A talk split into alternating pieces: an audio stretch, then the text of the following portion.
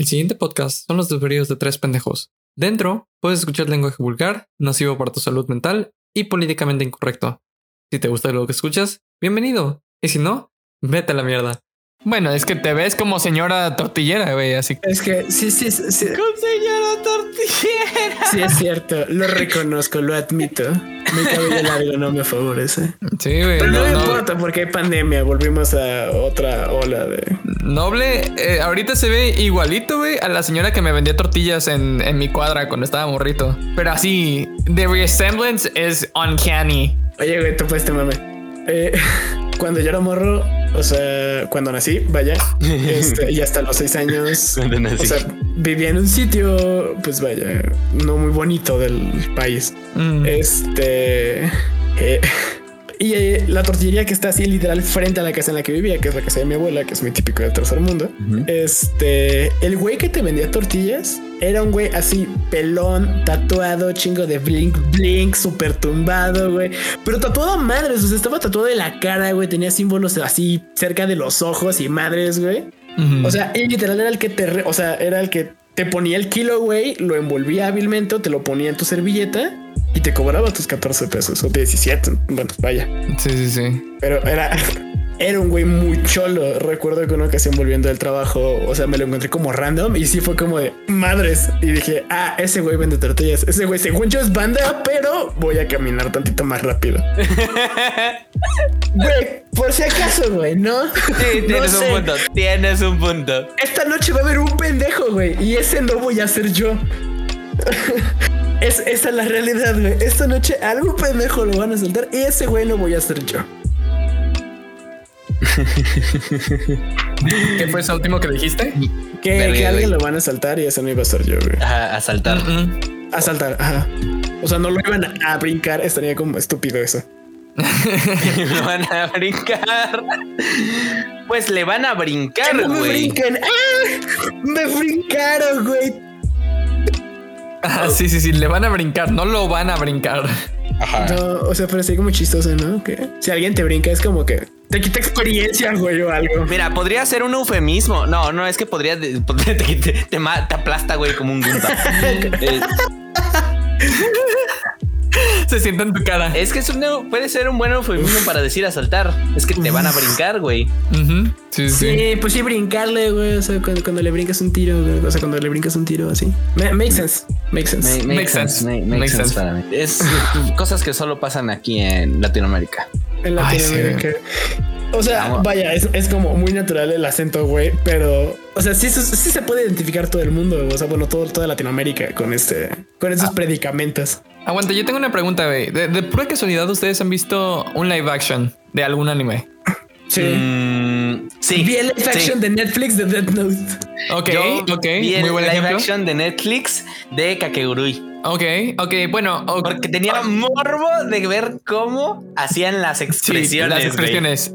Tengo un chico de morbo. Es que Kakegurui es muy buena, güey. Tengo dos comentarios, güey. Primero que nada, Kakegurui, el live action, está bastante bien hecho. No, o sea, no voy a mentir. Eso no lo vi. Está muy bien hecho, güey. Y las expresiones y todo las hicieron muy decentemente. No es el anime, pero está bien hecho. Da un poco de cringe.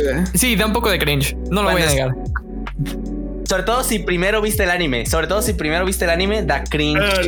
No lo voy a ver, güey. O sea, a mí el cringe me afecta mucho, güey. Sí, si primero viste el anime, da cringe total, güey. Es que, güey, o sea, yo me despertaba con el intro de Job with the Devil. Güey. No, de Kakegurui, ¿por qué? ¿Cuál? Sí. Ya, sí. El intro, güey. El intro, güey. O sea, sí, es que dijiste Devil, güey. Y según yo también el intro de Death Note. Es que no llama algo así. Es que yo Death Note lo vi en secundaria. Como cuando llegué a Crossed y hacía estas cosas violentas. Pero bueno, aquí va con esto de los reboots, güey. Primero que nada, decirles que sí, estoy completamente de acuerdo. El pinche reboot de Death Note es una escopida en la cara, güey. Para el original. Sí. Definitivamente. Sin duda. Sí, no mames. Netflix, o sea, se lo sacó del culo para poder vender algo que daba nostalgia a la gente y la neta le salió, o sea, horrible. Peor que la segunda parte y la tercera parte de Death Note. Está mucho peor. No sé, güey, no te voy a mentir. Yo solo vi Death Note, o sea, como el anime. Espérate, ¿hay segunda y tercera parte? Ok, para especificar a qué me refiero yo por segunda y tercera parte, me refiero al segundo arco y al tercer arco. Pero de los live action. No, es que, ok, técnicamente hay dos live action, el que hizo Netflix y los que hicieron los japoneses, güey, las películas. Sí, porque también están esos, güey. Y las películas cubren cada uno de los arcos, el de L, el de Nier y el de M. Sí, eso sí, ok, ya te entendí. Esos son los tres arcos o las tres partes de la serie original. Y aún así, güey, Netflix logró escupir en la cara a todo eso y hacer algo peor. ¿Estamos de acuerdo? Sí, sin duda. Ok, pues... exactamente pasó lo mismo con Evangelion y me caga, y de eso es de lo que vamos a hablar el día de hoy. Perfecto. Yo ya estaba esperando a que lo introdujeras, güey. Hoy se va a poner duro el tema de banda. Hoy se va a poner duro, güey. Hoy va a haber chingadazos. Es un tema controversial y sobre todo porque creo que mucha gente tiene la idea de que Evangelion es como el pique del anime. Porque en el punto en el que salió, estoy de acuerdo, rompió con estándares, rompió con algunas reglas sobre lo que se podía y lo que no se podía poner en pantalla en esos tiempos en cuestión del anime. Y verga, o sea, como que rompió todo el estándar de lo que hacían los shows de mechas. Pues es que en concepto, güey, es que la idea es muy buena. Creo que, espera, ahí te va como este trip. En el anime tuvo un impacto como cultural muy interesante en este lado del charco. Porque, o sea, vaya, hagan la comparación entre las caricaturas, ¿no? O sea, veías como chingadazos y el héroe gana siempre y es como normal, nadie, o sea, nadie pierde, güey, no hay desarrollo, es como, es un mundo feliz. Sí. Pero el anime es violento, güey, en el anime chingadazos, güey, en el anime, Dios mío, hice un badía. Se muere la banda y hay sangre y hay mutilaciones y se exponen temas así raros, güey. O sea, el anime experimenta como muy cabrón en ese sentido. Entonces, cuanto menos, o sea, en su impacto cultural, o sea, ya le tenemos que poner una palomita, güey, ahí base, porque como fenómeno cultural está muy cabrón. Sí, no, estoy completamente de acuerdo contigo. Y eso es lo que yo entiendo. O sea, entiendo perfectamente que por eso Evangelion hasta la fecha para los latinoamericanos y para la gente de este lado del charco es un anime tan... ni siquiera representativo, pero es de alto renombre. Y sí, No mames, qué gran puntada, güey. Lo hubieras así aventado de chingadazo, güey. Sí, de hecho. Cagada porque vi como de pronto todo se iba alentando. Banda noble, qué tranza, aquí estamos. Aquí te... Ajá, y yo soy Chaos, el presentador del día de hoy. Gracias por recordando sobre mi introducción, Tesh. Él trae el tema. Es no que, güey, hoy va a haber chingadazos, güey. Es que sí, güey, ya me estaba calentando. Y bueno. Empezamos con todo y se nos olvidó presentar. Si esto llega como a sitios de whips bien densos a los que le super trama Evangelion, o sea, va a ser como peor que aventar el de la herejía a los religiosos, sí, güey. Sí. Es que... y explico por qué para la gente que nunca ha visto la serie y que no está interesada en el anime. Evangelion es una serie que como estaba mencionando Noble, causó mucho impacto en el área del occidente, o sea, en nuestro continente. Vaya, pues en este hemisferio del mundo, güey, ¿sabes? Ajá, exacto. Y lo hizo justamente porque tenía sangre, porque tenía gente que perdía brazos, piernas, los personajes principales se morían de izquierda a derecha, no te podías como conectar con alguien y traía temas distintos, traía temas sobre religión, traía temas sobre herejía y sobre lo que era ser bueno o malo y con un personaje principal que pues no era ni del todo bueno ni del todo malo. Era moralmente ambiguo, güey, yo creo. Creo que lo moralmente ambiguo es un poco una evolución estética. Vaya, es una tradición como muy antigua. Mi referente es toda esta novela picaresca que vaya, por ejemplo, Lazarillo de Tormes es el más evidente de esos personajes que están como siempre en la balanza, los famosos antihéroes que tanto le maman a la gente, güey, porque oh, por Dios, transgrede las reglas.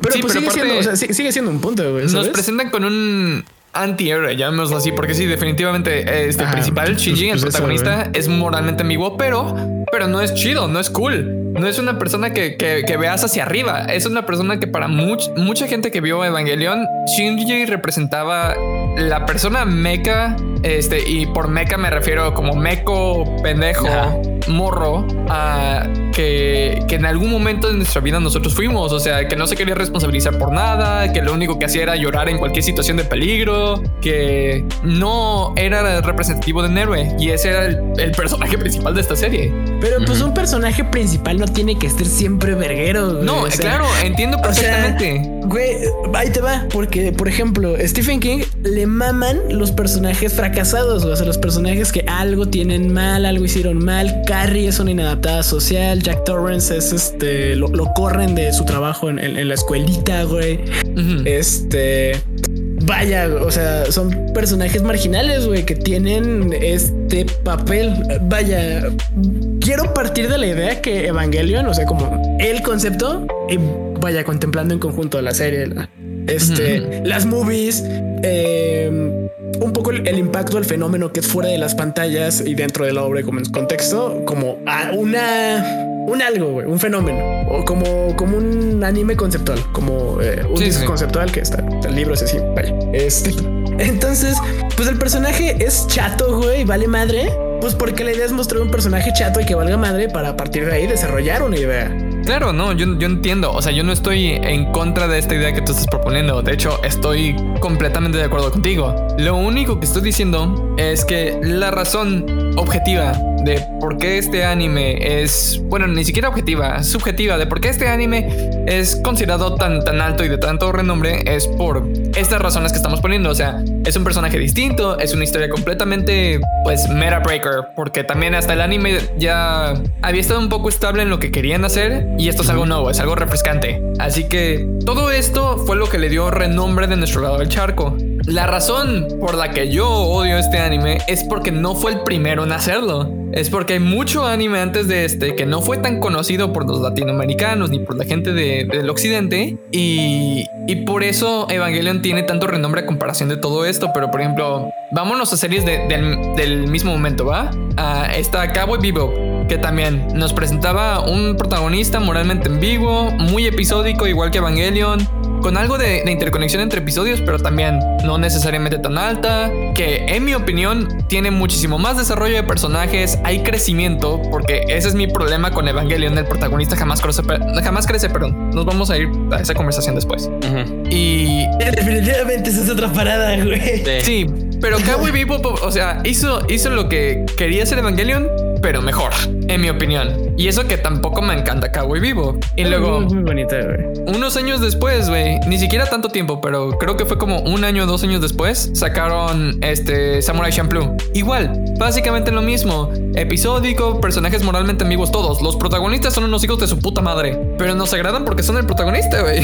Y porque son interesantes. Pues es que, o sea, debe de haber alguna característica particular con el que puedas interpretar del protagonista con el que te identifiques, güey. O sea, esa es una de sus condiciones. Exacto.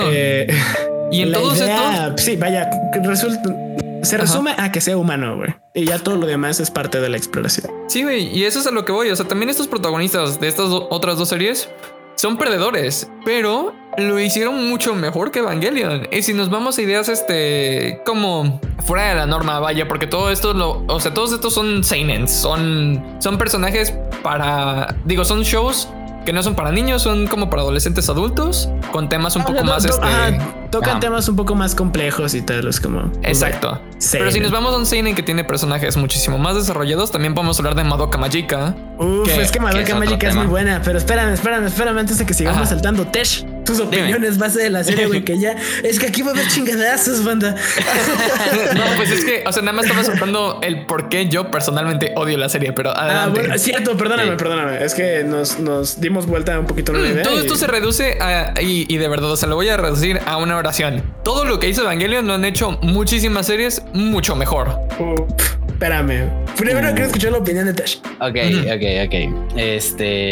Como contexto, yo no había visto Evangelion. Yo sé de Evangelion, sabía que existía, jamás lo vi, nunca me interesó, la verdad. Y yo veo anime, bastante anime. No tanto como Chaos, más que Noble, tal vez sí. Y si veo anime. Completamente, güey. Yo he visto muy poquito anime. Pero nunca me interesó Evangelion. Por este episodio lo tuve que ver. Uh-huh. Ya, no quise chutarme un resumen ni nada. Dije, a la chingada, me voy a chutar la serie original, 26 episodios, 24 minutos por episodio. Aproximadamente son 19 minutos de contenido. Si quitas... Porque soy una persona ocupada. Y demás. Porque soy una persona ocupada y la verdad no tenía tiempo. Y dije, verga, ¿cómo lo voy a ver en una semana? Porque ya, no hay tiempo. Entonces lo vi a 1.5%, a 1.5 de velocidad. Me di cuenta de algo: el anime es demasiado pinches lento. Uh-huh. Porque viéndolo a 1.5 me pareció lento. Me pareció un anime normal y dije, a la verga, yo esperaba que al reproducirlo a 1.5, porque con muchos animes no puedes hacer eso, lo quieres chetártelo uh-huh. rápido, si lo pones a 1.5 pierdes no contenido, porque uh-huh. se empieza o las escenas pasan demasiado rápido, pero aquí no. Hay, te lo juro, hay dos escenas, una en un elevador y una cuando está sosteniendo ya cerca del final a Kawaru, no me acuerdo, Kawaru. Qué bueno. Que literalmente yo a 1.5 de velocidad dije, no mames, esto está tardando un chingo. Creo que fueron como 50 segundos a 1.5 de velocidad, güey. Quiere decir que uh-huh. un minuto y medio más o menos la escena se mantiene así. No hay movimiento más que como que el dibujo se ve como que lo mueven arriba, abajo, a izquierda, derecha, así como suavemente, como para que parezca que hay movimiento. Uh-huh. Porque es un dibujo quieto, totalmente quieto. No hay nada de como de, pues se ve que parpadea. No. Literalmente es un dibujo quieto moviéndose aleatoriamente para que parezca la ilusión de movimiento. Y es así, la puta madre, esto es muy lento. Pero bueno, me di cuenta de ese como detalle, así como de, la verga. Uh-huh. Y hasta cierto grado, cuando Chaos comentó el tema de por qué no me gusta Evangelion, yo dije... verga, güey, todo el mundo dice que es la verga de Evangelion, que estoy bien chido, güey. Me da curiosidad porque no nos quiso decir cuál era su opinión. Hasta ahora me vengo enterando por qué no le gusta. Nada más es cierto, güey. Y creo que lo pospusimos intencionalmente para decir, güey, es que... Sí, yo lo pospuse intencionalmente. Mantén tu mierda junta, güey. Escúpelo en el podcast, güey. Tienes un podcast, uh-huh. Exacto. Escupe tu mierda ahí, güey, ¿sabes? Exacto. Y fue como de, bueno, y ahorita que está diciendo, por esta razón no me gusta, es como de, tiene todo el sentido del mundo. Porque yo dije, güey, está bueno el anime, sí, está interesante, explora temas chidos, decente, considerando el contexto del tiempo en el que sale a lo largo de otros animes, es como de, pues sí, entiendo que sea reconocido como un anime rompedor si consideras cuándo se emite en Latinoamérica. Uh-huh. Si consideras la emisión en Latinoamérica y este tipo de cuestiones, pues sí, dices, ok, entiendo esta cuestión de que no solo es gore por gore, no solo es esta cuestión del protagonista, sobre todo en los animes de mechas, el protagonista que es la verga, que hasta eso también aquí es como la verga, pero en un sentido más como de, pues él es el único que puede hacerlo, pero porque hashtag protagonista. Él es el elegido, güey. Porque él es el elegido, pero no por una justificación que digas, pues es que tiene esta justificación. Es más, literalmente uh-huh. lo dice al inicio, solo tú puedes hacerlo, y es como de, bueno, ¿pero por qué? Solo tú puedes hacerlo. O sea, es que naturalmente, este es un como punto muy random, que naturalmente tu protagonista es el sujeto, güey, de la historia que está sucediendo, güey, porque la historia la estás explorando a través de este güey. O sea, va a ser la coincidencia, pero pues porque si te cuentan la historia de un cabrón que nada más está ahí random, pues evidentemente es una historia culerísima de un güey llegando del trabajo a su casa y muriéndose, güey, porque algo pasó que no le compete. Sí, pero yo me voy al punto de esta cuestión de... Yo soy mucho de... A mí me gustan mucho las historias donde tú como espectador, como lector, como audiencia consumidor de la historia, como consumidor de la obra, tú solito puedes ir atando los cabos y decir, por esta razón este vato es la verga. No porque nos lo voten así como de, pues es la verga. No. Obviamente entiendo que existen géneros y contextos. Por ejemplo, voy a mencionar ahorita que estábamos hablando fuera del podcast de Avatar. En Avatar, pues Avatar Aang es el elegido, pero porque pues razones. O sea, porque ya queda fuera del control de la historia, porque es el elegido y en este caso nos presentan su desarrollo como elegido. Ok, lo entiendo ahí, pues no puedes como justificar esta cuestión de, pero porque es la verga. Elegido, ok. Pero aquí no entiendo dónde estaría esta como justificación de razones ajenas a la historia. Entonces siento que falta esa cuestión como de, oye, pero ¿qué es lo que hace especial que este vato pueda hacer esto? O sea, no encuentro la razón y a mí como que me molesta esta cuestión. O sea, es un buen anime. No lo recomendaría que lo vieran a la gente que nos escucha que no lo ha visto, a menos que lo vean a 1.5 de velocidad, porque la verdad es muy pinches lento. Y fíjate, aquí es en donde voy a traer otro... Antes de que hablemos de la problemática que yo tengo con las películas y con la serie, primero quiero escuchar la perspectiva de Noble, porque para que sepan los escuchas... a pesar de que sí, la tarea que les había dejado. Nerds, güey. Recuperamos esa palabra. Aquí quedan bautizados, güey. Cada que hablamos ustedes pinche bola de nerds. Les pedí a mis compañeros que vieran la serie, pero no, en vez de ver la serie, lo que hizo fue ver la película. Está bien, pero hay una gran diferencia. Pero hay una gran diferencia. Es que se supone que la película es un resumen, pero hay una enorme diferencia de lo que pasa en la película con lo que pasa en la serie. Así que, Noble, cuéntanos un poquito de tu experiencia con la película. No, o sea, es que ya había visto el anime, pero fue un anime que me llegó pues muy joven, o sea, naturalmente exploraba como contenidos muy raros. Y vaya, eventualmente te acabas topando con Evangelion, o sea, es como natural. Pero llegué como por otros medios, o sea, llegué como de rebote por otras cosas, porque mientras estaba como mierda extraña y psicodélica, ¿no? Entonces, por estupideces, no vi la serie, pero dije, yo me acuerdo que la peli está bastante dura. Pues, creo que es como lo único que me interesa ver para refrescar mi memoria. Spoiler alert, no sucedió. No me acuerdo de muchas cosas. Uh-huh. Pero me acuerdo de mi experiencia inicial. Curiosamente tengo como muy presente ese principio porque me acuerdo que lo vi en pausas. O sea, no lo vi de corrido. De putazo. Ajá. O sea, vi como 17 capítulos primero y luego vi los demás. O sea, pero como medio año después, una cosa así. Entonces, pues vaya, o sea, es una serie como que vi como con muchas pausas, pero recuerdo, vaya, ya en una interpretación del fenómeno de lo que fue volver a ver la película con una perspectiva diferente y conectando como las ideas que más perduraron o que fueron más longevas de todo el concepto de Evangelion en mi mente de cuando vi la serie. De muchas ideas no están tan mal planteadas. O sea, sostengo que creo que se requiere una lectura diferente a la de solo un anime. No voy a ponerme aquí a decir que pertenece a su propio género, pero en este sentido operatorio, puta madre, de todas las obras artísticas, vaya, o sea, desde donde quieras, desde escultura hasta fotografía, manga, anime, películas, juegos, lo que sea, ¿no? Que el personaje, o sea, vaya, el protagonista, un poco con la idea de Tesh, de por qué ese güey es el bueno, creo que está un poco relacionado con lo que yo interpreté como parte del objetivo de lo que quiere decir la obra, güey. Primero, parte de la tragedia o la tradición de la tragedia clásica, o sea, hablo desde Edipo Rey, es que sea inevitable. O sea, la tragedia no puedes escapar de ella. Simplemente no puedes escapar. Está dicho y designado que va a valer madre todo. Entonces, su única conexión, o sea, está a la deriva en su destino, güey, porque su único propósito, o sea, la única razón por la que puede ser él, pues es porque su jefe es el que está haciendo el desmadre, güey, y pues el robot de su mamá y está como todo este pedo edípico, que también me parece como una lectura muy cabrona porque, o sea, fue algo que no paré de notar todo el tiempo, o sea, así te lo escupen en la cara, güey, porque los Evas, o sea, son las madres de los pilotos, güey. Y la relación que tiene, no me acuerdo cómo se llama la ingeniera cabroncísima, con la computadora que controla el pedo, güey, también las Magis. Ajá, güey, exactamente. Pero ¿cómo se llama la tipa? La rubia, ¿no? ¿Estás hablando de la rubia? No, Misato es la que sí, Misato es la otra, la policía. Verga. Esa tipa. O sea, o sea, siempre está como este trip edípico, güey, porque también, vaya, naturalmente las referencias, porque en un momento se mete como con teología muy dura, que fun fact, es por eso que dejé de ver la serie originalmente, güey, porque dije, ok, hay mucho simbolismo que no estoy entendiendo, o sea, hay un montón de contenido que me estoy perdiendo porque no lo puedo apreciar, de digerir, güey, ¿sabes? Entonces me metí a ver Cábala, güey, teniendo como 13 años. Entonces ahí estoy viendo sobre la ecuación, güey, el balance de los Cliffords y los Zephyros, güey, el árbol de la vida y el árbol de la muerte, güey.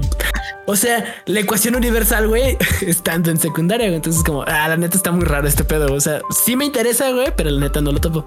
Entonces, fuego a la chingada.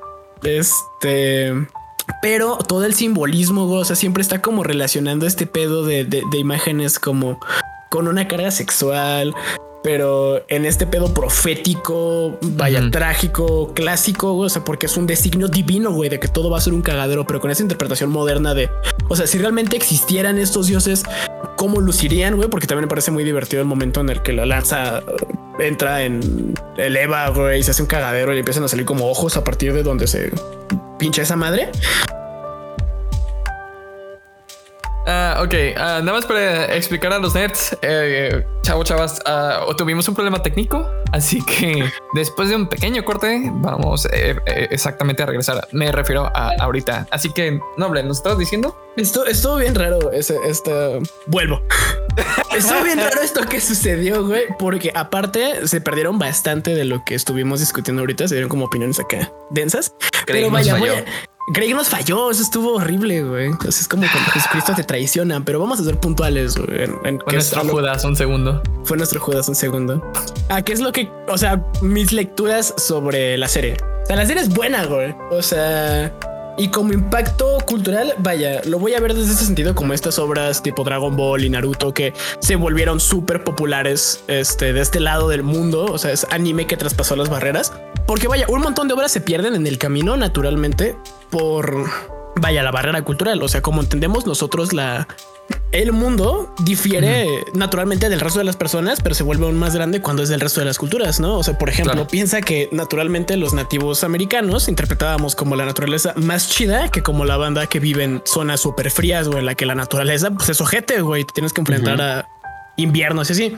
Entonces, en su contexto histórico, me parece, en el momento en el que sale, me parece muy revolucionario, güey, por lo que expresa, güey. O sea, yo que la volví a ver dije, ok, o sea, ahorita acostumbrado a lo políticamente correcto y tal, es violenta, güey, es fuerte, no se toma miramientos, y desde entonces es un aplauso, güey. O sea, para mí es un punto. Y aparte maneja un trip nihilista muy interesante con esta carencia, güey, de la identidad, como decir, o sea, ya la chingada, no importa nada. Refiriéndome específicamente a la película, en la decisión de Shinji de este pedo de, güey, o sea, volvámonos LSL o qué tranza. Neterros. O sea, ese pedo es, ok, ahí les va un trip un poquito largo, pero muy interesante. Estaba rebotando en pendejadas en un trabajo que había hecho sobre un poemario y en él cito Schopenhauer. Porque ese güey es como muy nihilista, güey. Bueno, muy nihilista, muy pesimista, pendejo. Y rebotando en ideas y pendejadas, me encontré con esta madre del dilema del erizo. Y dije, ¿qué es esta chingadera? Y Google Explorer. Y de pronto me aparece una cara, una imagen, perdón, y es la cara de Shinji. Así, viendo el techo, güey. Y dije, ok, esto tiene una conexión. Y me puse a leerlo, güey. O sea, y vaya, la idea es muy interesante si la extrapolas, o sea, si la tomas de ahí, porque, o sea, Bases explica, o sea, que es uno de los tópicos dentro de Evangelion, cosa pues que evidentemente no podía sospechar, pues porque no he leído tanto Schopenhauer y porque pues, no vivo tanto la obra, ¿no? Pero vaya, como contenido, ese es el tema, güey. O sea, hace una observación sobre la soledad, sobre la independencia y sobre la individualidad. Habla un poco sobre la utopía, vaya, yendo a la película, en este mundo sin divisiones, güey, en este mundo en el que somos una entidad singular, en el que todos somos uno, güey, todos procesamos la misma conciencia, como una utopía, güey, como el mundo real, como el mundo ideal, perdón. Pero esto significa a su vez pues perder nuestra individualidad, ¿no? Y es todo lo que nos, pues es todo lo que nos define, vaya, lógicamente, o sea, es los parámetros que determinan como quién soy, güey, ¿sabes? Y así completamente random la obra, sin, o sea, aventándote una pelea de robots, güey, te empieza a hablar de un tema social muy cabrón, güey, porque es el individuo, ¿no? Aparte una perspectiva moderna, por ejemplo, lo que no recuerdo si lo comenté en el podcast o era una discusión random de, por ejemplo, los recursos humanos, güey. O sea, hay un departamento de recursos humanos. Eres un producto, güey. Tu individualidad solo sirve en operatoriedad, en un recurso, o sea, en operatoriedad para alguien más. O sea, no sirves para ti. O sea, eres un constructo, eres una máquina, güey, que producirá y se moverá para un sistema, güey. Y es como eres el individuo, pero no importas, porque eres un número, eres dinero en una nómina, güey, eres un seguro de vida, eres tu número de registro, eres tu número de visita, eres tu número de consumo, entre tantas cosas, güey. Y aparte, o sea, vaya, en este pedo del dilema del erizo, les planteo la idea como muy rápido. Consiste en dos erizos en época de frío, güey, en el que necesitan darse calor, güey, para sobrevivir. El asunto es que cuando se empiezan a acercar, se empiezan a pinchar. Entonces tienen que encontrar el punto, güey, en el que, o sea, ni mates a uno, güey, porque si se muere, pues ya no te da calor. Ajá, y que no te duela, güey, pero que te pueda ayudar. Entonces, vaya, el planteamiento extraído a los seres humanos es: mientras más te vinculas con una persona, pues más probable es que te lastime, güey, ¿sabes? O sea, y esto lo sabemos todos en el aspecto de relaciones de pareja súper simple. Pero esa es la idea. O sea, mientras más cerca estamos de alguien, pero mientras más lejos estamos condenados al frío, güey, la soledad enloquece, vaya. Por eso una de las penas más ojetes en las prisiones es el aislamiento total durante periodos prolongados de tiempo. Uh-huh. Sí. Y esto así rápido y random lo pone la película en manifiesto, güey. Ok, entonces aquí te voy a hacer una... Para contexto, para los nerds que nos están escuchando, voy a hacer una diferenciación muy grande entre lo que quiso ser la película y lo que hizo la serie, ¿ok? Porque a lo mejor tú me mencionaste que no terminaste la serie, ¿verdad? Sí, no la acabé. Ok, la serie, primero que nada, a diferencia de la película, es el triple de contenido y quiere decir exactamente lo mismo que la película. Demonios. A rasgos muy, muy grandes. Es más o menos el triple de contenido que tiene la película, la serie, pero dice exactamente lo mismo que dice la película. Nada más es la versión extendida, con ni siquiera comentario del director, porque muchas veces tienes a una persona que está viendo el horizonte y no dicen absolutamente nada y no abordan absolutamente ningún tema de lo que quiere decir la serie, ¿sabes? O sea, nada más espérate, güey. O sea, porque eso... O sea, vaya, entiendo que naturalmente las obras crecen parte del dinero, o sea, las historias quieren vender. Pero ahí te va la idea. O sea, más tiempo, vaya, si lo puedes resumir es mejor. Para una película, si puedes contar tu historia en el menor tiempo posible, es lo que buscas. Pero, vaya, las ventajas de las series es que te permiten explorar más a fondo estas relaciones. O sea, la película solo como película, o sea, es muy buena, pero naturalmente requieres el contexto de lo que sucede en la serie, de, o sea, cuáles son las relaciones entre estos personajes. No, pero es que ese es el problema, güey. Por eso te digo que me necesitas escuchar. Ese es el problema. Hay muchísimas escenas en la serie que no abordan nada, ni siquiera ayudan a entender las relaciones de los personajes, no sirven de nada. Un muy buen cuarto de la serie está ahí para extender el contenido de ninguna manera positiva, solamente para que te tragues más contenido. Sí, y yo te lo puedo confirmar. Sí. No, no me lo tienen que decir, güey. Yo también lo vi. O sea, también noté que la serie es lenta, naturalmente. Y hay otro problema con eso, güey. El otro problema, y ya esto es completamente afuera del anime, me refiero a lo que pasa en la animación, en la serie, sino el problema que pasó entre el escritor y el estudio, que ustedes seguramente no saben de la polémica, y si lo saben, pues aplausos, pero les voy a dar un poco de contexto de lo que pasó. El creador de la serie quería nada más sacar una serie de 12 episodios, que yo entiendo perfectamente el porqué. No era necesario sacar todo lo que sacó, y el final de la serie y el final de la película son completamente diferentes, porque cuando sacó el final de la serie a la gente que estaba viendo la serie no le gustó. Okay. Entonces, por presión del estudio, tuvo que sacar una película. La primera película, The End of Evangelion, se supone que es canónica hasta llegar al final, porque el final es diferente a lo que el autor quería hacer. En la película, según yo, nos enseñan, porque me acuerdo vagamente, pero en la película nos enseñan qué es lo que pasa con... Voy a decir nombres de los personajes, pero con Asuka y con Shinji, después de que pasó todo este pedo de la... no me acuerdo cómo se llama este experimento, pero la cosa alienígena o lo que sea, que se metieron en el liquidito en el que todos son felices. Sí, luego en la película nos enseñan un poco más lo que pasa con la gente, lo que pasa con Shinji y Asuka, y nos enseñan un poco más como la versión extendida de lo que sucede con los dos personajes después de que salen de este liquidito. En la serie no pasa nada de eso, güey. La serie se convierte en... De un segundo para el siguiente, se convierte en la serie con menor presupuesto que hubo, porque al estudio y a la gente que estaba viendo la serie no le gustó el final que estaba proponiendo el autor. Entonces le quitaron presupuesto, tuvo que sacar un final que para él era el correcto, que nos explicaba ya dentro del líquido qué era lo que pasaba con esta gente, que realmente es gente aceptando sus errores, viviendo con ellos, no mejor que nada más viviendo con ellos y siendo felices adentro de este líquido. Está bien, ese final yo lo acepto, I embrace it, es el que yo considero el final canónico, pero como a la gente no le gustó ese puto final, tuvo que sacar película tras película tras película y extender en su universo. No digo que esté mal, no digo que sea una mala táctica de ventas, pero ahí ya se pierde lo que el autor... O sea, desde ese punto ya se pierde lo que el autor quería decir con su obra. Naturalmente, y... pero es este fenómeno que es muy divertido. Y, o sea, se toca metanarrativamente dentro del mismo contenido, que sucede mucho con Unamuno. Pero es este juego en el que tu obra cobra su... O sea, demanda su propia operatoriedad. O sea, tu obra cobra vida, por así decirlo. Vaya, lo que sucede con esos fenómenos que son tan grandes, pues vaya, naturalmente se explotan, güey, se exprimen. Fast and Furious, Star Wars, sí, son los más evidentes, güey, ni siquiera tiene que haber un beef aquí. Sí, no, claro. Pero me estás diciendo específicamente, y de hecho todo lo que me estás mencionando ahorita es contenido que después de que lo exprimieron, se le acabó el jugo y siguen exprimiendo. Ajá, exactamente, se pone mal, pero lo que voy es, piensa que los primeros, o sea, son los más disfrutables, güey. Claro, y por eso le pongo un 7, güey.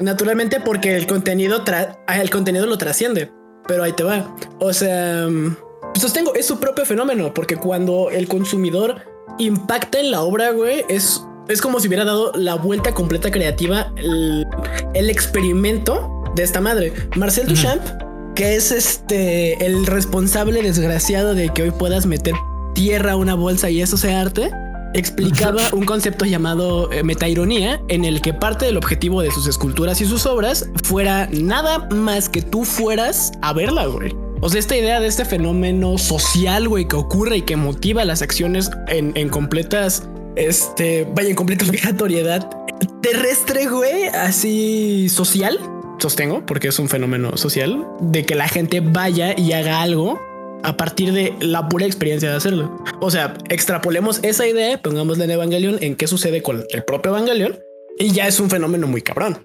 Pero vaya, reduciéndolo, vaya, yo sí me voy a reducir la película, güey, porque fue la película y... la primera mitad del anime, los primeros 3 cuartos del anime, o sea, como en donde se exploran estas relaciones. Porque sostengo, las series lentas no me traman, no son lo mío, soy un güey muy impaciente, pero también debo reconocer que no necesariamente todo tiene que ser violento. Lógicamente, claro, te aburres, güey. Pero creo que también parte de su gracia, de su chiste o algo que contribuyó a la construcción total de la idea son estos momentos lentos, güey. O sea, porque siempre vemos como al güey valiendo madre y boom, corte y sucede algo más. Pero güey, ¿cuántas veces no eres tú ese cabrón valiendo madre y no hay un corte a la mañana, güey? O sea, sigues valiendo madre. Sigues, sí. Entonces, no, claro, estos momentos pueden ser perfectamente el sientes pasar el tiempo, güey. O sea, pero es como, güey, hay algo, pero así sucede la vida, güey, porque la vida no tiene cortes comerciales, o sea, la vida continua. 3 años después de que sacaron esta serie, y me refiero nada más a la serie, no a la película, porque la película salió creo que 5 años después de que salió el anime, o más tiempo después. 3 años después de que salió Evangelion, salió Hunter x Hunter. Y para los que conocen o saben algo de Hunter x Hunter, también quiero decir que es una de mis series favoritas. Tenemos exactamente la misma polémica. Sí, el protagonista es semi-OP, pero no lo sabes al principio, güey. Realmente lo único que sabes es que físicamente es bastante adepto, pero también no es un perdedor, pero tampoco es un ganador. Su único drive es que está buscando a su papá. No tiene nada de superhumano su travesía o la idea de su travesía. Te dan muchísimas más ideas y muchísimo más contexto del mundo, del universo en el que pasa, muchísimas más interacciones entre personajes. Y nada más pasaron 3 años desde que salió Evangelion para que saliera este programa.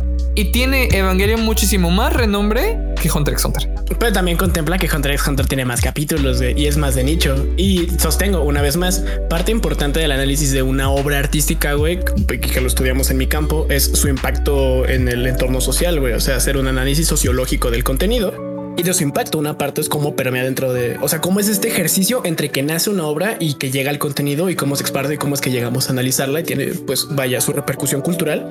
Y entre esas es la aceptación, güey. O sea, ¿qué tanto llega? Eso es a lo que voy. O sea, por eso puse como un punto bueno de la serie que haya conseguido romper la barrera es del consumo occidental y oriental, o vaya, del consumo de este lado del mundo, el contenido que producen los japoneses.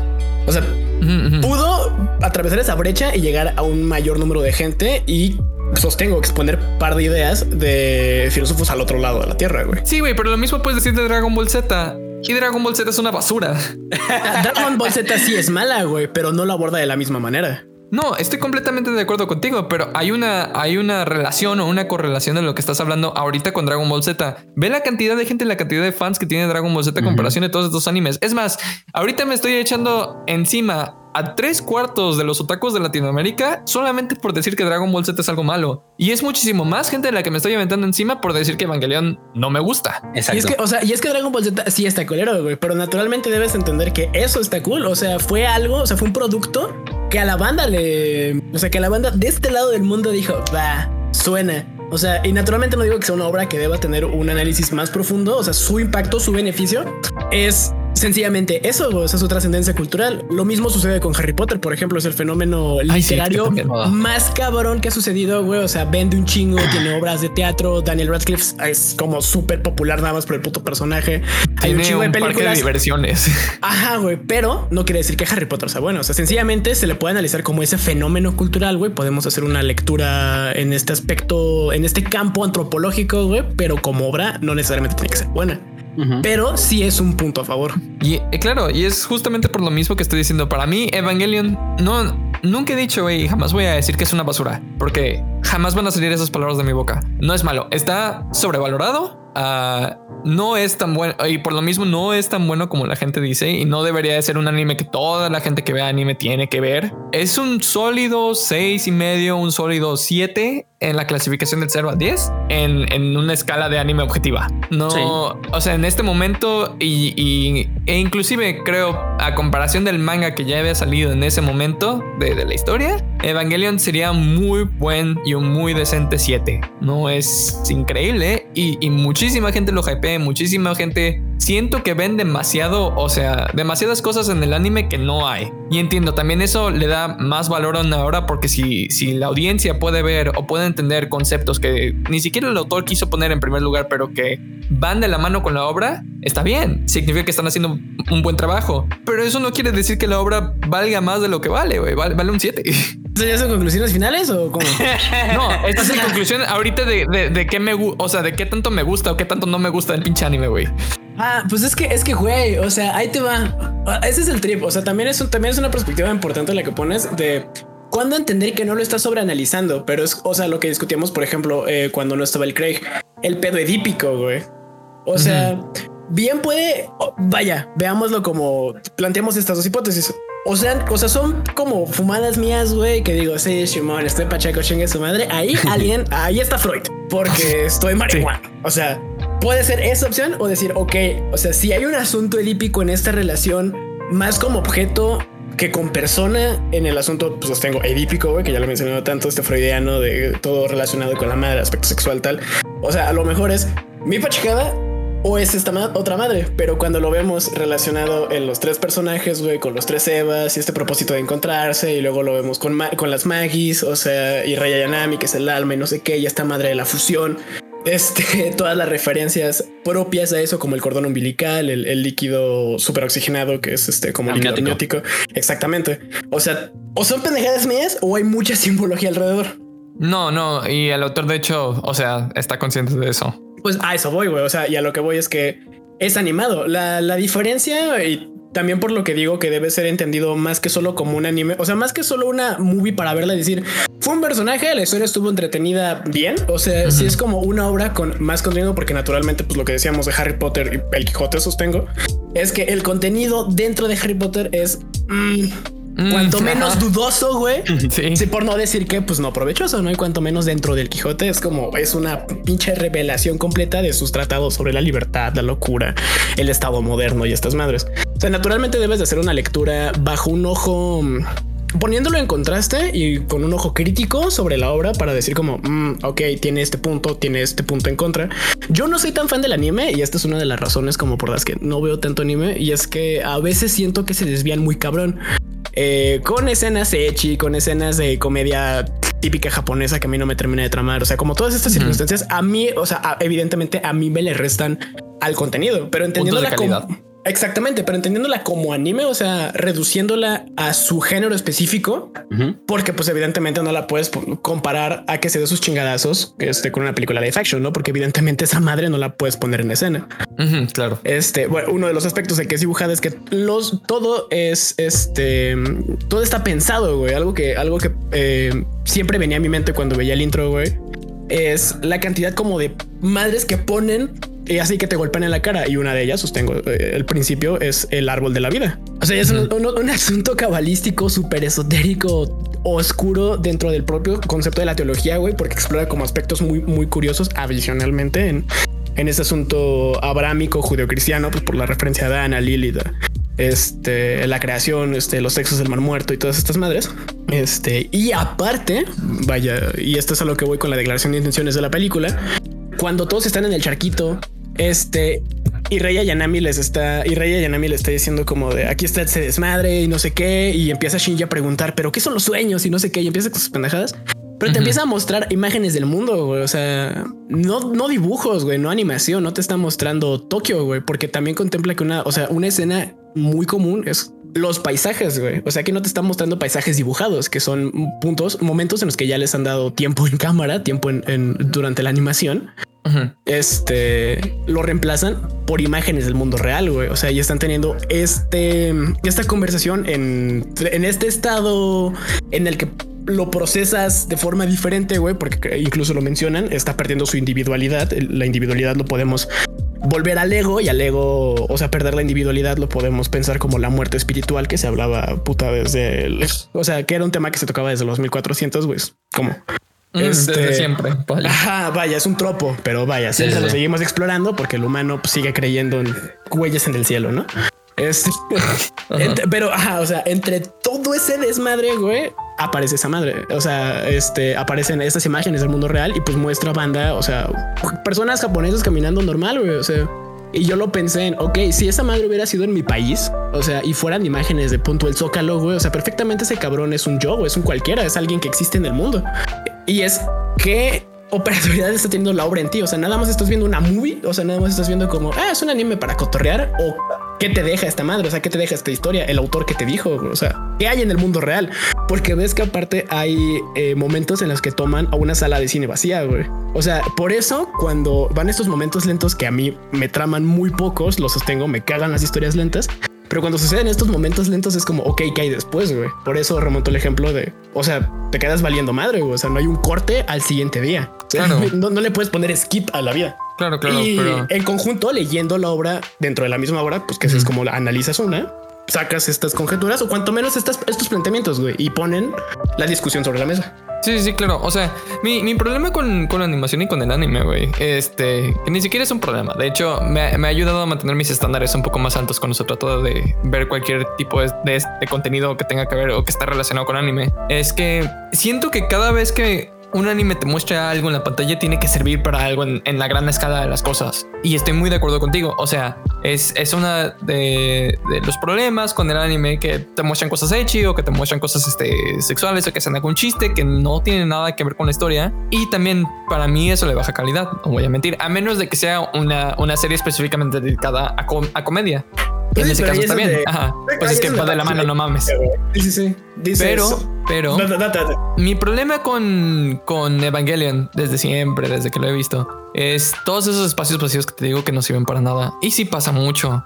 A comparación de otra serie, que igual estábamos mencionando, Cowboy Bebop, tiene, a comparación, yo creo que tiene 1/10 de series que se sienten así. O sea, que nada más se sienten que están puestas por el hecho de poner algo en pantalla, porque de lo contrario no tendría nada que poner. Es 1/10 la cantidad de tiempo que te sientes así. En Evangelion pasa mucho y pasa muy seguido. Y eso, todos esos momentos le bajan calidad a la serie, en mi opinión, y a la obra en general. Sí, no, pues es lento. O sea, si yo tuviera que recomendarla, si tuviera que darle a mis estándares. Ese es mi problema. Es que no se siente lento, se siente vacío. Si se sintiera lento, entonces tendrías algo en pantalla que mínimo te da algo. Que mínimo no, pues es que es lento, güey, porque el tiempo no avanza, güey. O sea, por eso, pero mismo. Es que eso no lo hace lento. Eso lo hace vacío y lo hace que se detenga. No es que no esté avanzando el tiempo. O bueno, no es que avance lento, es que no avanza. Ajá, estoy de acuerdo con lo que dice Chaos, porque yo que lo vi a 1.5 velocidad y vi la serie completa. O sea, sí, hay escenas que dices son lentas, pero están tratando de transmitirte algo. Y hay escenas en las que la verdad, o sea, podría funcionar si las quitas, y el hecho de que pueda funcionar si quitas una escena es que la escena no tiene valor y por lo tanto está vacía. Y sí, el anime, Evangelion peca mucho de tener escenas añadidas que lo único que están es para hacer tiempo en pantalla, pero no hacen nada. Y las peores son aquellas en las que, como te digo, son pausas, literalmente es una imagen quieta que a mí me hizo pensar que por error lo pausé, porque la verdad pasó un chingo de tiempo que no hizo nada. Y entiendo esta cuestión, tal vez porque uno podría justificar, bueno, hay veces en las que el no decir nada es decir algo. Esta cuestión del suspenso, esta cuestión de transmitir esta idea de el momento, el silencio incómodo entre dos personajes, pero una cosa es eso y otra cosa es exagerarlo al punto de que te tomes un minuto en empezar otra conversación y ese minuto fácilmente lo puedes cambiar por una pausa de 10 segundos que se siente más realista y que sí te transmite algo, esa incomodidad, porque después sí, claro, se convierte de incomodidad a simplemente como de ya quiero escuchar qué va a pasar porque, o sea, estoy esperando lo pendejo. Es que ni siquiera se siente como el minuto de silencio incómodo que pasa en los funerales, ¿sabes? O sea, que estás sintiendo algo y que se entiende en contexto el por qué sucede. No es un minuto de silencio para suspenso porque sabes que va a pasar algo. Es un minuto en el que no sabes, no tienes ni idea de por qué está pasando ese minuto. Solamente estás sentado enfrente de una pantalla viendo un atardecer que no tiene nada que ver con la historia y que nada más se lo pusieron para rellenar espacio. Y otra vez, no es que el tiempo avance lento, te están poniendo un muro para que te detengas, para que no aprecies nada, pero para que te metan contenido por la garganta, porque a lo contrario no tendrían 2 episodios más. Es que tampoco creo que te empuje el contenido, güey, porque justamente si es lento, pues tienes tiempo de digerir el contenido. Pero a eso iba con mi argumento a favor, güey. O sea, porque la obra no rompe la cuarta pared. O sea, sencillamente la obra sabe que es sabe que es una película, güey. Pues sostengo, me remonto a la escena del cine vacío. Entonces, mi conclusión, vaya, y a lo mejor puede ser como pendejada mía, porque sostengo, es algo que he estado pensando últimamente. Pero este trip de qué sucede después, o sea, cómo te muestran las movies el mundo, porque vaya, plantéenlo, que nosotros buscamos contenido, pero buscamos en este sentido de la cultura líquida saciar nuestros deseos.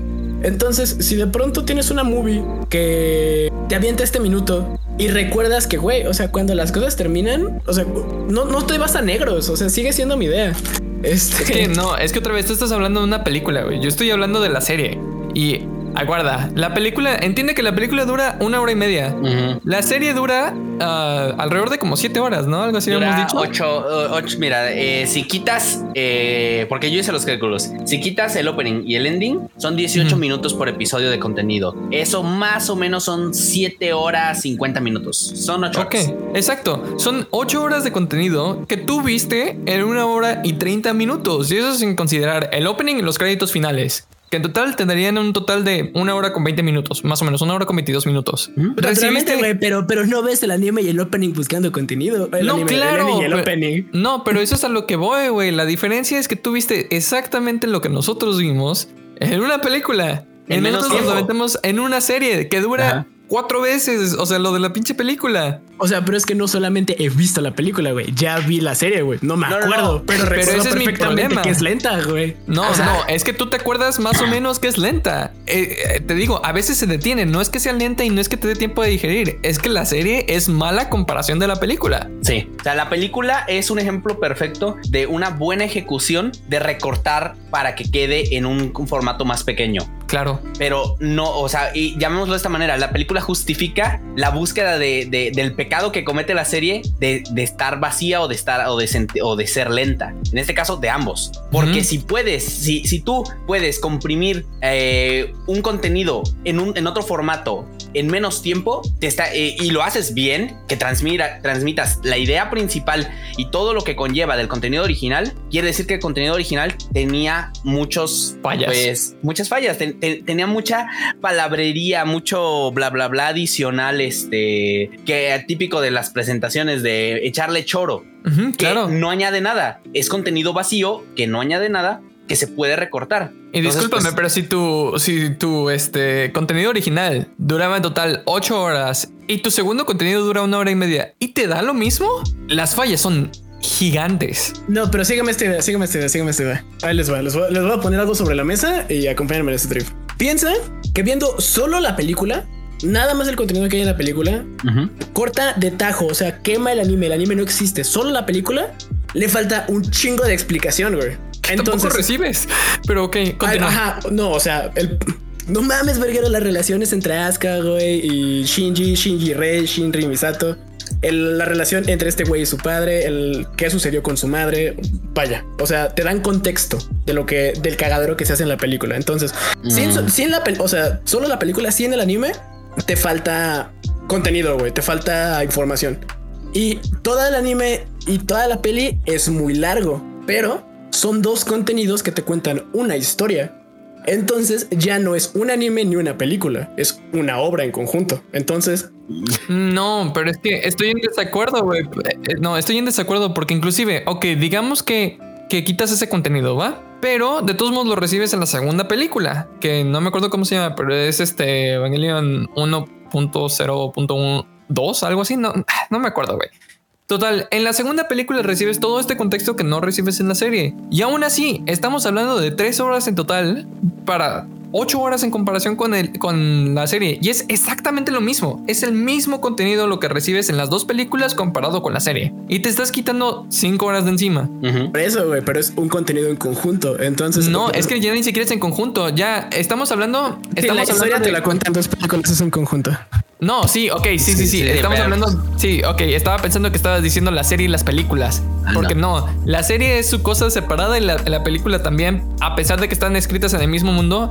Pero a lo que voy es, si tu contenido, que es la serie, dura 8 horas y lo mismo me puedes decir en dos películas que duran 3 horas en conjunto, ¿de qué sirve la serie? Ya no sirve de nada. Me estás diciendo exactamente lo mismo. Está pasando exactamente lo mismo en la pantalla en 3 horas que lo que me estás diciendo en 8. ¿Para qué? Oh, a eso voy, güey. O sea, sí te estoy dando una idea. Y es una...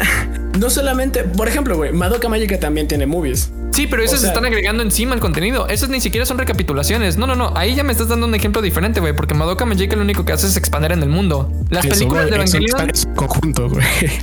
Ese era mi único punto. Entonces... Ok, pero las películas de Evangelion no expanden. Te dan el mismo contenido. No, güey, porque para empezar, el final de la movie y el final del anime son diferentes. Y como toda...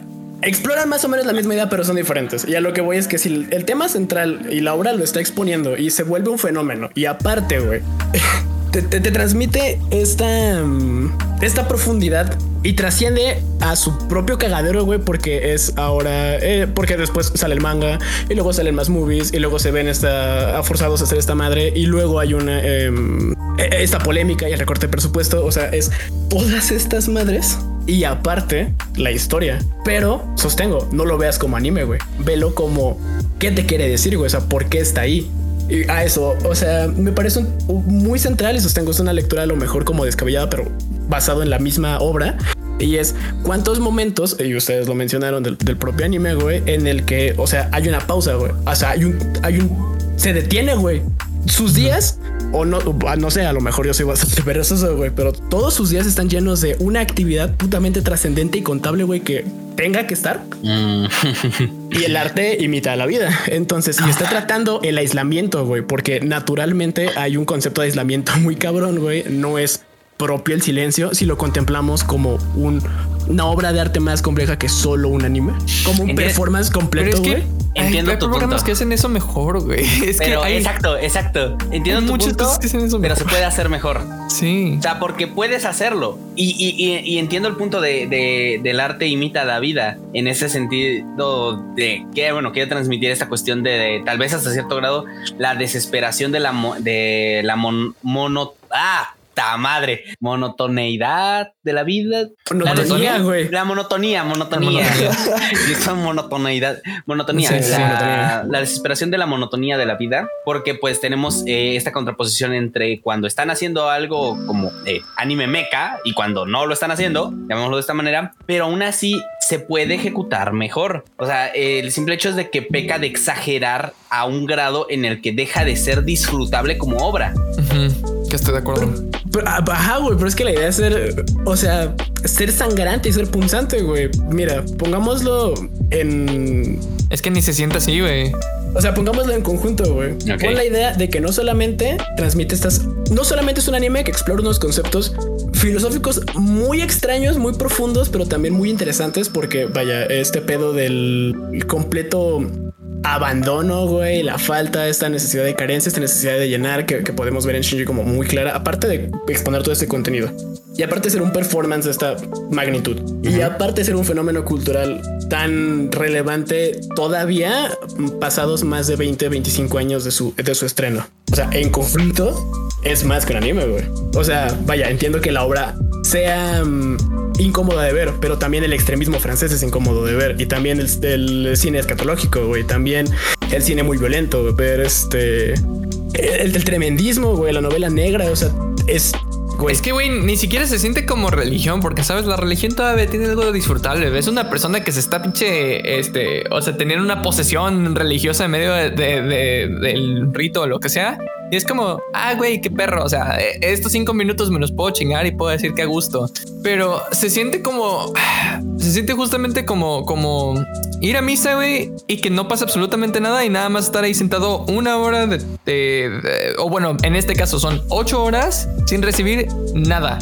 Aunque, no te voy a mentir, o sea, eso está obviamente superfluo y estoy refiriéndome a un caso hipotético, no necesariamente Evangelion. Pero Evangelion no está tan lejos de ese caso, güey. O sea, de las 8 horas que tenemos, al parecer 5 fueron cortables completamente. Entiendo que tiene un final distinto, como tú me estabas diciendo, y sí, en esa parte tienes razón. Pero el final distinto pasa en los últimos 2 o 3 episodios de la serie y los últimos 30 minutos de la película, de la primera. Así que me estás diciendo que, de todos modos, en total siguen siendo 4 horas y media de contenido que no deberíamos de haber tenido. Y hasta el autor reconoció que había sido un problema y que por eso sacó las películas, güey. O sea, pero es que no son 8 horas en blanco, güey. O sea, entiendo que no son 8 horas, pero no, son 3 horas y media. Son 3 horas y media que... Es que tampoco se vuelven 3, güey, porque ocupamos contexto, perca. No, pero es que el contexto lo recibes de todos modos en las pinches películas. Es lo que te estoy diciendo. Puedes ver las películas, güey. Puedes ver la primera y la segunda sin ver la serie y entiendes perfectamente lo que pasa en Evangelion. No necesitas ver la puta serie. Ese contexto no sirve para pura verga. Es que ahí, güey, es que ese es el tratamiento, güey. O sea, ahí es la base, güey. Es el fundamento. Es de dónde parte, güey. Es tu guía. Es tu guía de lectura, güey. Si puedes sacar exactamente la misma historia, güey, en 3 putas horas... sin darme el contexto histórico, sin darme la guía, y que de todos modos la gente lo puede disfrutar de la misma manera. Es más, todavía más, porque no tienes todos esos momentos vacíos, tu obra está mal. Pero es que, güey, o sea...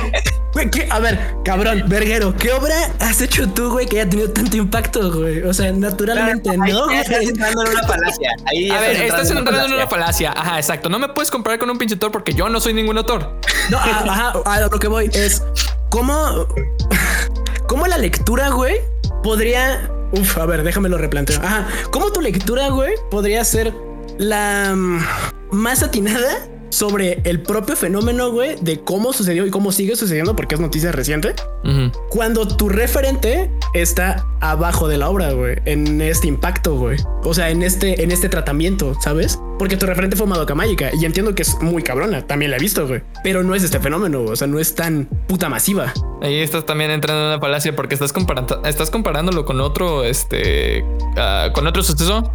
Cuando yo ya no lo estoy haciendo, güey. No, es que yo ya no estoy haciendo eso. Estoy hablando nada más objetivamente del contenido que sacó un autor. Y por eso te estoy diciendo, sin compararlo con nada más, güey. El contenido que sacó un autor. Si alguien saca un libro, güey, una Biblia, llamémoslo de esta manera, ¿no? Un libro de 3,000 páginas o lo que sea, güey. Un pinche libro es más, así te lo voy a decir. Un libro de biología moderno ya no tiene las mismas páginas que tiene un libro de biología de hace 50 años. ¿Sabes cuál es la diferencia? La diferencia es...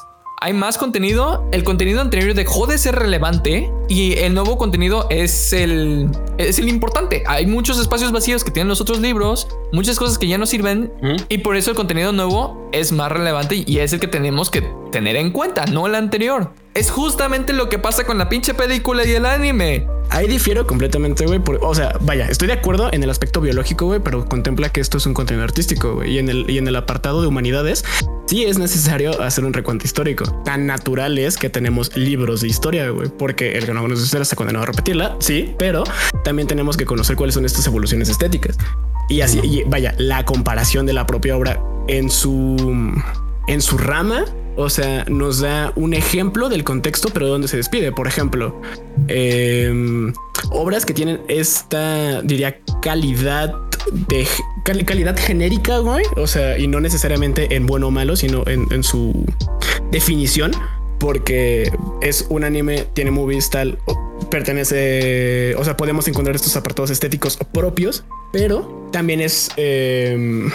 también entra a otro modo de contar la historia y se vuelve como su propio cagadero, ¿sabes? Es como lo que pasa con la tragicomedia de Calixto y Melibea, que es un pedo de cosas, si es drama, si es teatro, si es novela, o sea, ¿sabes?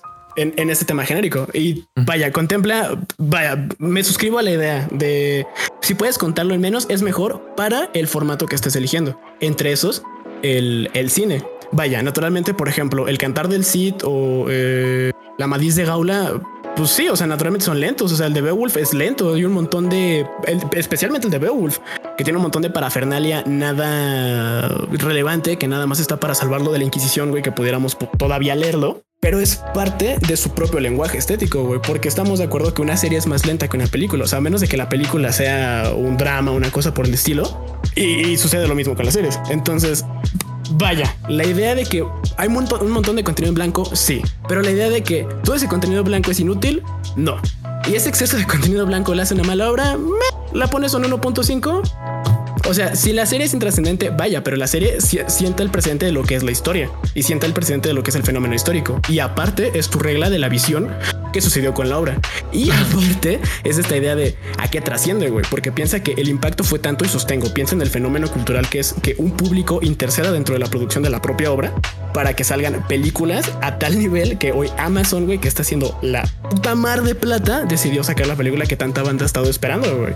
O sea, y que todavía sigue existiendo la idea de necesitamos contenido de Evangelion. Entiendo el pedo de exprimirse, pero vayamos a él, güey. Es un fenómeno. Es como Berserk, güey. Es que esto ya me suena, güey, me suena como arte moderno. Es que aún así me suena como arte moderno, ¿no? Porque, y es que es no arte moderno, güey, porque es manga, anime y película, güey. No, yo sé. O sea, me refiero al concepto o la conceptualización que yo tengo sobre arte pinche, ¿cómo se le llama? Bueno, a los cuadros de arte moderno, güey. O sea, poner un pinche círculo negro adentro de un cuadro en blanco, eso es arte moderno, ¿sabes? A esa conceptualización de arte moderno es a la que me refiero. Se siente vacío, se siente como que no da más. O sea, es 3/4 de lo que yo me he hecho de anime, porque yo sé, o sea, yo veo un putero de anime, güey. Si alguien sabe de arte vacío, soy yo. Ahí va, o sea, y ahí retomamos en el asunto de arte vacío, güey. Vamos a explorar el concepto. Por eso les mencionaba a Marcel Duchamp. Y está muy relacionado con una autora mexicana, o que está relacionado con la corriente mexicana, que se llama Josefina Vicens. Escribió un libro que se llama El libro vacío. Y la historia o la idea, les cuento lo que está dentro de las páginas, lo que es diegético en esta madre. Y es un cabrón que quiere escribir un libro, compra 2 cuadernos y en uno empieza a escribir todo el vómito mental.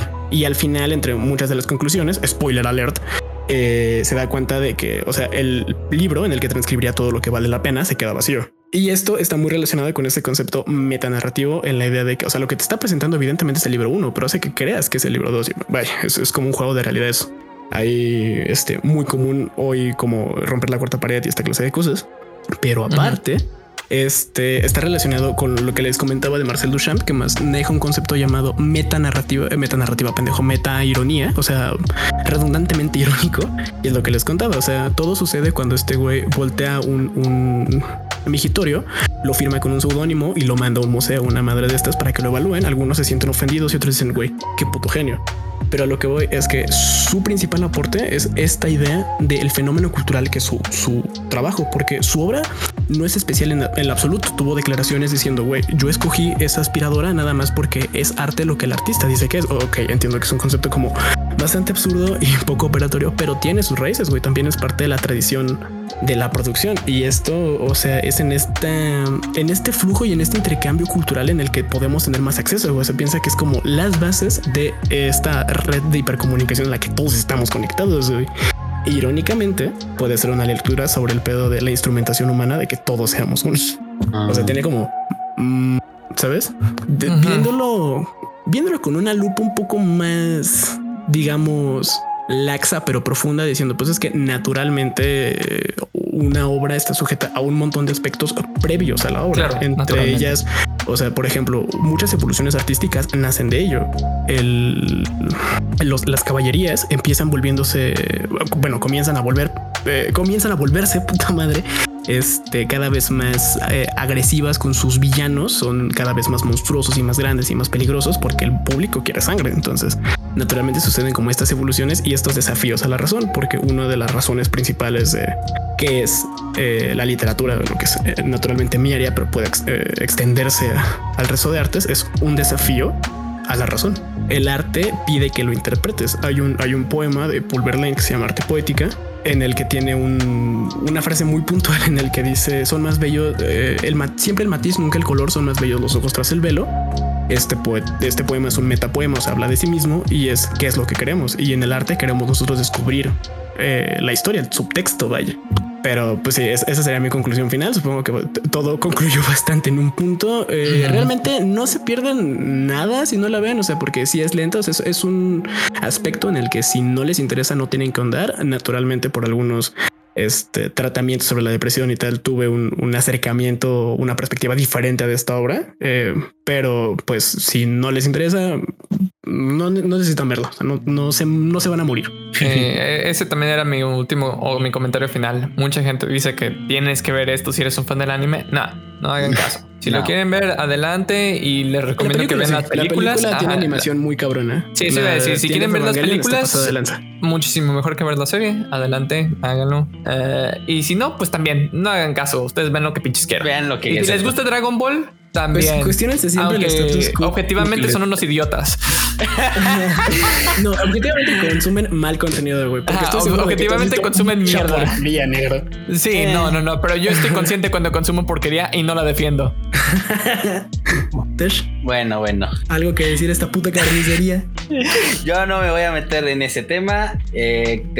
Conozco mucha gente que me cortaría la cabeza por decir que algunas cosas de ese estilo, ya del otro lado, pero igual, si lo van a ver, véanlo. Si les llama la atención, véanlo. A mí sinceramente no me llamó la atención, lo vi, me pareció bueno. Y si lo van a ver, 1.5 de velocidad. Uh-huh. Lo hace más dinámico, aguantable, y hace que tal vez las escenas de pelea sean un poquito, porque hasta eso, las escenas de pelea son un poco lentas, un poquito más de acción, y los diálogos un poco más rápidos. Yo no vi la película, pero pues me imagino que como complemento, yo hasta cierto grado estoy del lado del noble. Tienes que tener algo de contexto, sí, pero como está ejecutado, no. Entonces el anime a 1.5 y de ahí pues las películas. Échense una página de Wikipedia y después vean la película. Es como quinta, uh-huh. Pero bueno, y pues bueno, eso. El episodio de la próxima semana, raza. Ya los tenía descuidados, entonces aquí les va la recomendación malsana del noble, y va a ser Crossed, el último cómic de esta trilogía de Garth Ennis súper violenta. Cruzados, es el cómic que estos muchachos van a leer la próxima semana, y vamos a discutir unos asuntos sobre la condición humana muy entretenidos. Uh-huh. Pipa, una tarde familiar para leerlo en público. Uh-huh. Y después de este episodio, les vamos haciendo el preview desde el día de hoy. No van a recibir un episodio normal, va a ser una sorpresa el tipo de episodio que va a ser, pero pues es para festejar algo. Ahí se los dejaremos en claro para ese episodio. Ténganlo en mente. Va a estar bueno. Se va a poner bien, entonces. Yo soy Tesh. Yo soy Chaos. Aquí el noble despidiéndose, banda. Adiós. Ahí nos vemos. Cuídense. Un agradecimiento grande a LoFaGeek por la música utilizada en el capítulo de hoy.